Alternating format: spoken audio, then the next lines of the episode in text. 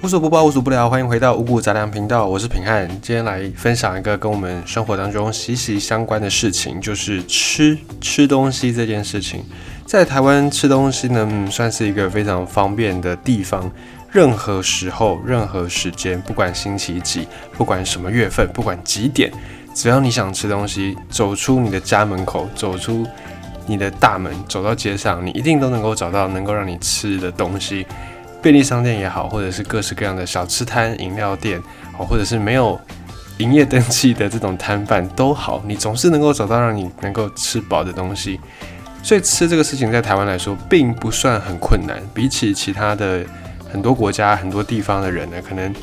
也是蛮先进的、蛮发达的，但是未必像台湾一样，任何时间你都有办法找到营业的店面能够吃。比方说，在欧洲很多店可能晚上一过七八点，大概就关门了。你要吃也没有便利商店像台湾这么样的密集，所以在国外很多地方你要吃东西不是这么方便的事情。但是吃这个东西很方便，吃这件事情很方便。对台湾人来说，有没有也让我们的吃的文化培养起来呢？或者是因为吃的方便，让我们更不注重吃这件事情？比方说，在台湾的饮食有经过几次的很大的变动。其实以前台湾人呢，都是习惯吃这些米饭类，或者是吃这些地瓜、番薯哦，或者是五谷根茎。可是呢，在六零年代，大概民国四十几年到五十几年开始，那时候的美国农农民的企业农业，他们的农业是这种大量规模、大量种植、大量采收，所以他们的农业已经发展变成像一个企业的规模。当时美国的这些农业为了要开拓更多的市场，尤其为了要开拓台湾的市场，所以呢就有大量的馒头、面包，然后呢或者是这种面粉类的食物进到台湾来。好，在当时候的烹饪节目呢也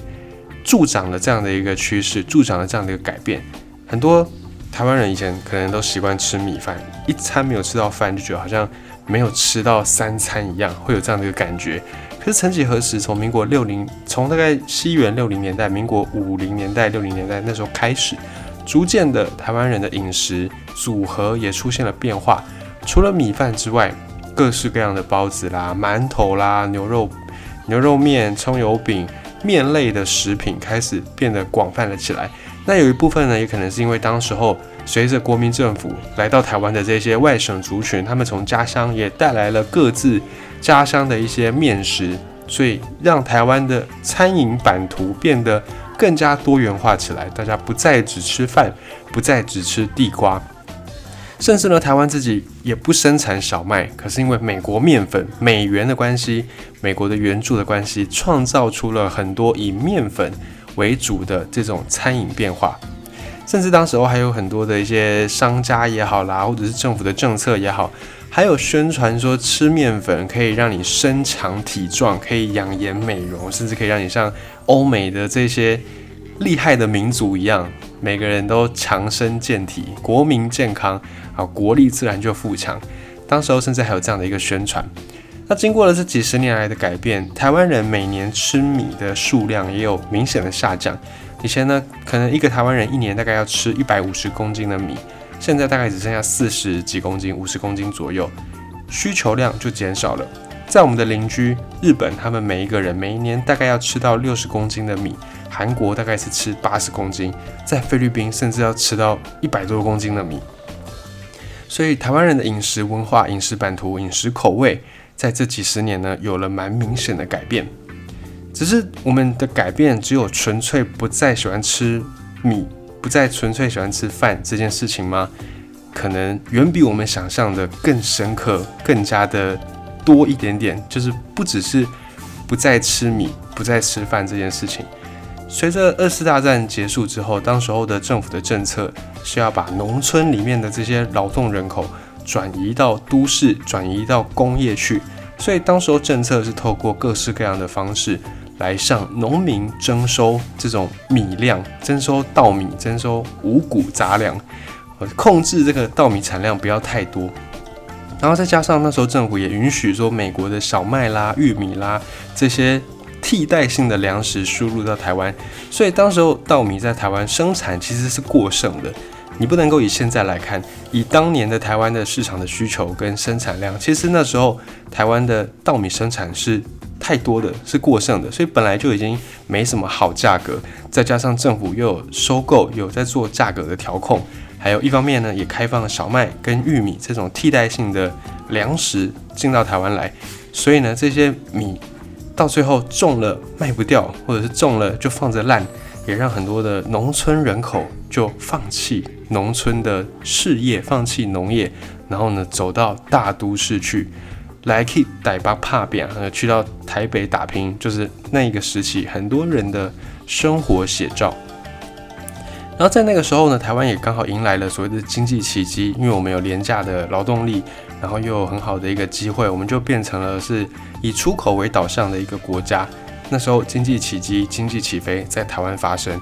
那在农产农业的部分呢？因为农农粮食的价格越来越下降，这些农民还在努力、还没有放弃的农民，也没有办法单纯靠着种植这些稻作、种植这些植物为生，所以让这些原本没有放弃的农民也没办法了，也只能放弃。然后呢，再加上当时工商业蓬勃发展，很多人就想说：好吧，那既然种米。种稻已经没有什么前途了，那就离开这个地方，然后呢，来去大都市找寻工商业，找寻新的可能性。而在这段时间还没有离开的这些农民呢，可能在从事农业的工作也面临到更多的困难。比方说，因为工业的关系，很多的水就被污染了，甚至工业要盖工厂，很多的田也被征收掉了。所以政府开始在各个地方设置所谓的加工出口区，设置所谓的工厂。那原本这些灌溉用的水源，农地的水源，可能或多或少也都污染了，也被重金属啦，被一些化学毒素给充斥着。再加上到了一九九零年代中期，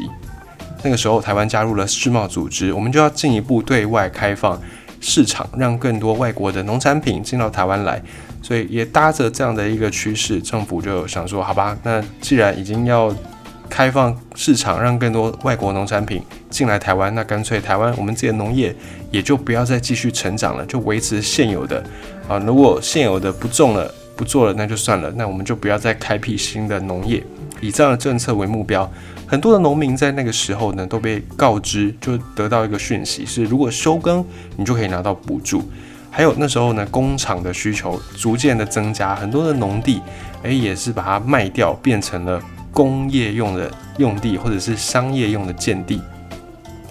在这个过程当中，当然有很多的惨摇啊，田桥仔因此致富，哦，靠着这个土地让自己的人生翻转，甚至让整个家族的命运翻转。可是呢，在这样的一个土地变成了可以交易的商品、可以交易的工具、可以赚钱的一个手段的同时呢，有一些东西也被牺牲掉了。那时候政府的算盘是这样打的。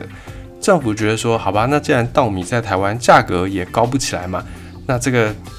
农田啊，周边的这些河川啦、山川资源也没有办法有一个变现的价值，那就不如把这个农地换成工业用地，换成商业住宅的用地，然后呢，让这些工商用地可以发展出更多的利润，可以创造出更多的价值，然后呢，人民有这些利润，有了这些钱，你就可以再去买国外企业。很便宜、很便宜的国外的农业，很便宜卖进来的这些粮食，让整个分工更细，让台湾呢就专心的去做这种出口导向的，比方说高科技啦，或者是做这种工业用的相关的产业。那农业呢，我们就等于算是半放弃的状态。但是这样的一个过程当中，固然经济确确实是被拉起来，确实创造出了很多的利润，可是呢，我们的食物的里程也越来越长。什么叫做食物里程呢？就是这个食物从它原本的可能栽种地或者是种植地，然后经过加工，再经过销售，最后来到消费者的餐桌上，这段过程就叫做食物里程。我们现在都很一直在强调要吃在地的，除了新鲜之外呢，那个地方的气候。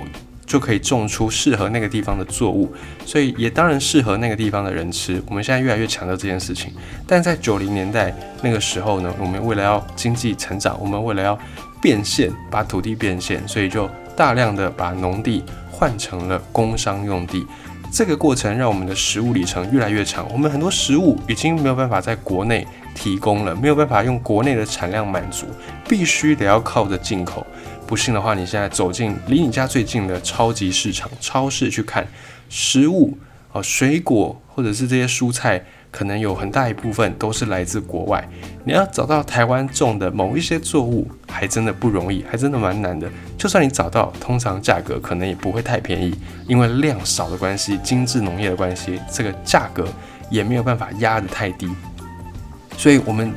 你就会发现物价好像不断不断的上涨，跟通货膨胀有关系，当然跟我们的食物里程越来越长也有一点关系。而且最重要的是，从此之后呢？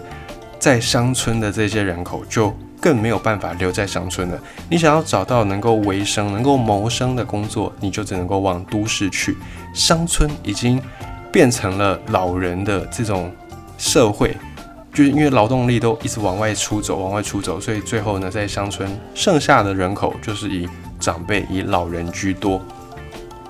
那这个土地商品化的过程，其实，在台湾并不是我们独有的。在工业革命的时候，在英国他们开始工业革命那个中段的时候呢，很多人就开始把土地当成是一个可以买卖的商品，可以分割的商品。以前在欧洲。土地是不太会有人去买卖的。以前欧洲的土地制度是一个庄园制度，这个土地可能属于某一个大家族。那这个大家族呢，他的人可能不够多，没有办法管理这么大的土地，所以这个土地的持有人叫做领主。领主呢，就把这些土地再给它切分开来，可能分成三份啊，每一份呢又再有不同的小领主来去承担。那这个小领主他可能也一个人也。负担不了这么大的土地，这个小领主又在往下再分，分成更小的迷你领主啊。这些领主呢，一方面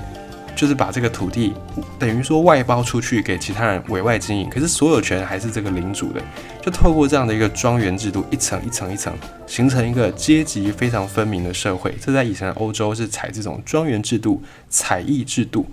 那以前在呃古代的中国，大概也差不多是这样的一个状况。可是等到工业革命之后呢，大家发现，哎，不再需要这么多的人力了，机器可以取代人力，而且取代非常多的人力。一台机器可能就抵过一两百个人一个月的工作量，一台机器可能只要不眠不休工作一个礼拜，就可以抵过一两百个人的量。所以这个时候大家就发现，哎，不用这么多人了嘛，那我们就把这些多余的土地呢，拿来放机器，拿来盖工厂。让这些产值，让这些利益可以更大化，所以开始有人想到了，诶，那以前这个土地哦，没有什么利用价值，就只能够再分割给农奴来帮忙耕种，然后呢，领主在从中收租，只能够维持这样的状态。那么现在不用啦，我们不用再请农奴了，我们不用再等一年才有收益了，我们把这个土地卖掉，直接盖工厂，直接放机器进来，每一天只要机器在运转，都有收益，都有收入，这样子岂不是？可以把利益最大化嘛？所以呢，在工业革命的中期就开始有人动了土地的主意。那这个动了土地的主意之后呢，这个政权哦就会把这个便宜的地给它买下来。买下来之后呢，把它拿去给更多的工厂、更多的或者是更多的农业来生产，大量生产，然后再把这个市场打开，去国外打开别人的市场。然后呢，在自己国内把这些很便宜的生产的农业产品也好，工业产品也好，再用很低价的方式倒到别人家的市场去，让别人家的市场本土的产品没有办法竞争，到最后呢，全球的市场都是我们的，就变成这样的一个状况。也因此有一段时间，你会发现欧洲很多国家都在做这种殖民的行动，他们的。目的大概就差不多是这样子，为了要打开市场，所以就去用武力征服其他国家，让这个地方变成我们的殖民地。变成殖民地之后呢，我就是这里的老大嘛。我说要开放什么东西，就是开放什么东西。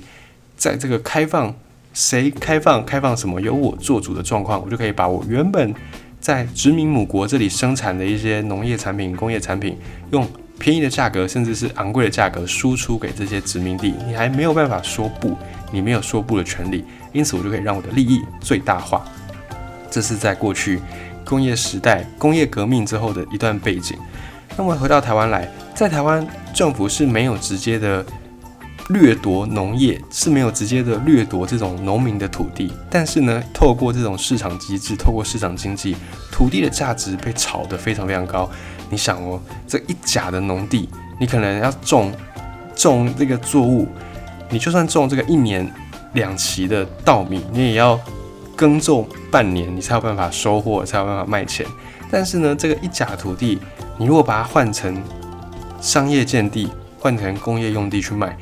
一一甲的土地，你可以换算成几平、几千平、几百平，而你这样去卖一平呢，只要算十万，不要很多，就十万就好。这个土地的价值马上可能就超过你种种植这块土地种十年、五十年，甚至是一百年的收益都比不上你直接把这个土地卖掉来得高。所以在这个市场经济的影响之下，很多拥有农地的农人，或者是可能家族是务农的，就决定好吧，那就把这个土地给卖掉好了。于是呢，台湾的农业最后就没有办法再形成一个健康的生态链，没有办法再形成一个健康的产业链。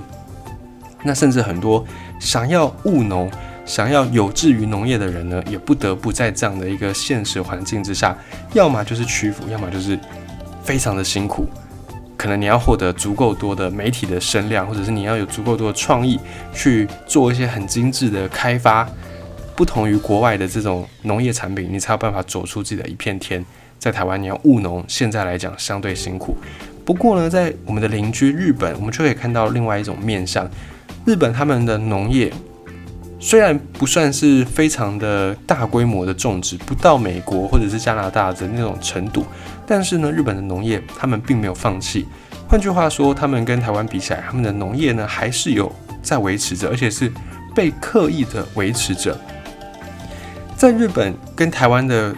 处境有点点类似，是日本跟台湾一样，都曾经有接受过很多西方的饮食文化，像咖喱，这个就是他们从英国海军那边学到的一种料理方式，哦，或者是像天妇罗，这是葡萄牙人传过去的，西班牙人传过去的。所以日本他们也有一段时间是接受西方的饮食文化，甚至呢，他们有一段时间为了要征服世界，然后要强强兵富民，所以他们也主张说要学习西方人一样吃肉啦、吃咖喱啦，才可以每个国民身体健康、大和民主，才有办法往全世界去扩张。有一段时间他们也是奉行着这样一个理论。可是后来呢，等到二战之后，然后就是已经不再需要战争了，在这段时间里面，日本的农业。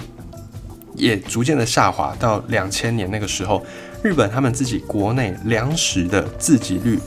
只有四成，已经降到四成之多。而且降到四成的同时呢，当时候各国都还在要求说，日本要更加开放市场，要让国外的农产品也能够自由的进口到日本去。当时的日本还面临到这样的压力，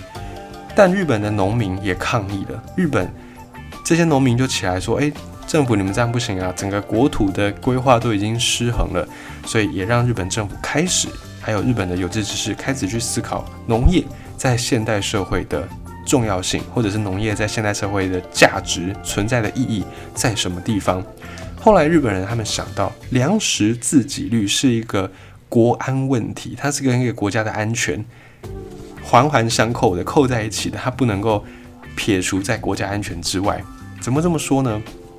因为现在气候变迁越来越严重，再加上日本本身呢，他们的天然资源也是有限，而且他们又是岛国，不像是大陆国家跟其他的陆地有一些接壤，可以走陆上运输。这种海上运输呢，它的一来成本也高，二来是它有一些风险。万一你的航道被人家截断，或者是发生战争的时候，或者是被海盗给挟挟持劫持，那么你的粮食供给可能就会出问题。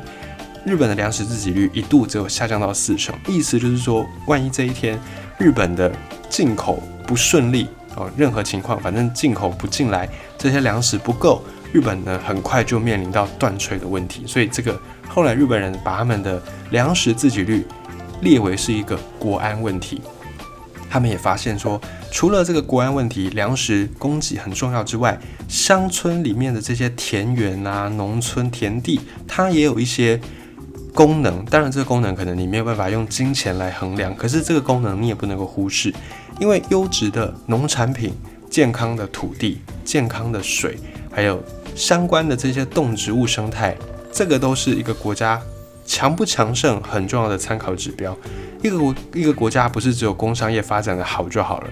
要是人民不健康，土壤不健康，水也肮脏，也被污染，动植物生态也都几乎没有被破坏殆尽，这样的一个国家说不上是富强的国家。而且呢，保存这些农村啊，保存这些山川土壤，保存这些水资源，也是跟人类最原始的存在有关系的。所有的人都离不开水，离不开土地，都离不开粮食，所以维持一个好的农村的环境，维持一个好的田园田地，一个自然生态，也是维持这个国家命脉的很重要的一部分。当然，这些可能没有办法用金钱来衡量。可是呢，这个也是金钱无可取代的事情，所以日本呢开始通过了一些相关的法规，这些法规就建立一个完整的生态循环，建议建建立了这种食物的供给、食物的供应体系，也让日本的很多人、日本国民开始对于本土食物有一些认识、有一些信心，甚至呢是自豪日本自己本土的食物。他们所有做的这些努力呢，都只为了一个目标。培养有健全身心，而且有丰富人性的日本国民，所以他们就推动了一系列的运动，食农运动，甚至还提出个口号叫做“生土不二”。这原本是一句佛教用语，就是在讲因果报应。可是呢，后来这个“生土不二”，生就是身体的生，土是土地的土，生土不二用在食农教育，就是大家要吃在地的食材，要吃日本自己生产的这些食物，这些食材。不只是吃而已，甚至呢还要认识这些食材，认识栽种这些食材的土地，认识自己的家乡，然后最后呢在吃的时候感谢这些食材，感谢这些动物植物奉献出他们的生命，让我们能够延续我们自己的生命。所以日本他们的食农教育是一个非常完整的体系，从栽种，从吃到餐桌上感恩，这个是一。一套的，它并不是说哦，只有叫大家吃在地，因为很便宜，因为当季好吃，并不是只有这样而已。它是牵涉到了审美观，甚至呢牵涉到了道德观。审美观，你从日本的这些食物，你也可以看得出来，他们的摆盘啦都非常的讲究。他们把食物不只是当成吃饱而已，甚至呢还用食物把它升华到了一种艺术的层次，也让日本人他们非常的自豪自己的日本饮食文化。他们也觉得说，一个可以让人家安心吃饭的国家呢，一定有一个和谐宽容的气氛。所以，好好吃饭对日本人来说是一个非常有文化的事情，非常高尚的事情。也可以看到日本人他们对于吃这件事情非常的重视。那么在今呃在去年一直到延续到今年，尤其今年已经正式的开放莱克多巴胺的猪肉，这个莱克多巴胺猪肉的进口问题也一直大家争执不下、争论不休。现在的莱猪，甚至是更早之前的美牛莱克多巴胺的牛肉，让支持者跟不支持者一直互相的在有点辩论、有点攻防的这样的一个感觉。那我们这边也没有要探讨说这个。莱克多巴胺到底是有毒还是没有毒？之前呢，平安也曾经分享一篇五谷杂粮，是讲说任何的物质其实都有一些毒性。这毒性呢，毒或不毒，其实是要看它的剂量。所以，我们在这边，我们用比较客观的角度，就是以剂量来讨论。但我们没有要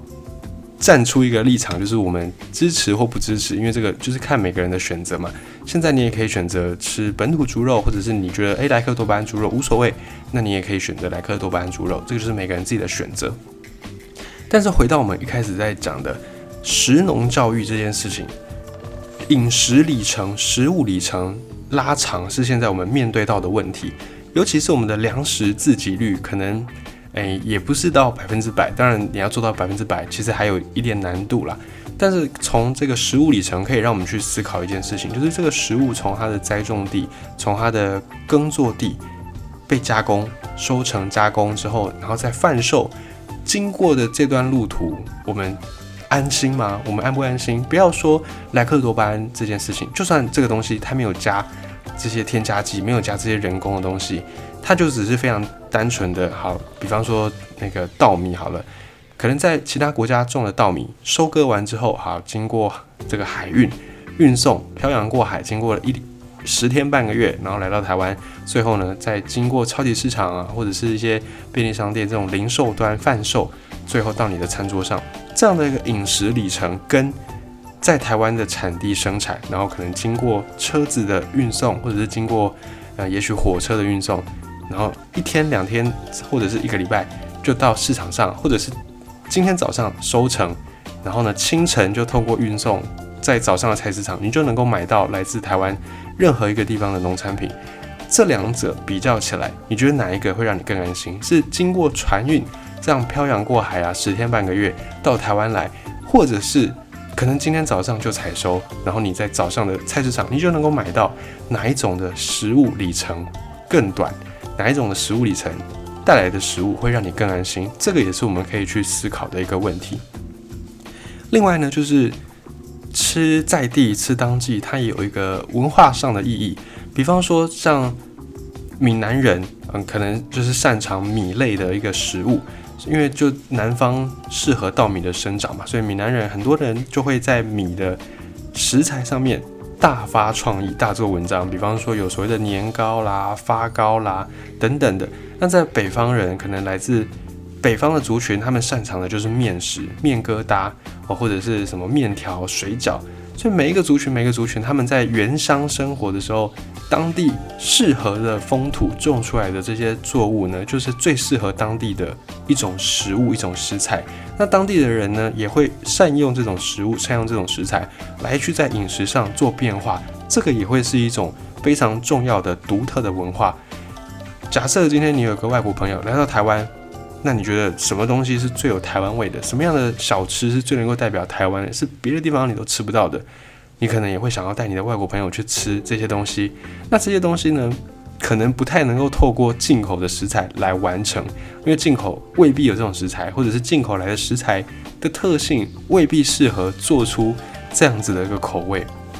所以像闽南人的发糕、年糕，或者是我们的原住民非常擅长的这种山珍、山菜、山里面的野菜。又或者是我们的客家族群很擅长腌制的料理啊，那这些料理呢，是不是也是我们非常重要的一种文化来源？所以从吃在地这件事情，我们可以看到，不只是食物里程，甚至可以看到文化层面的议题。这个都是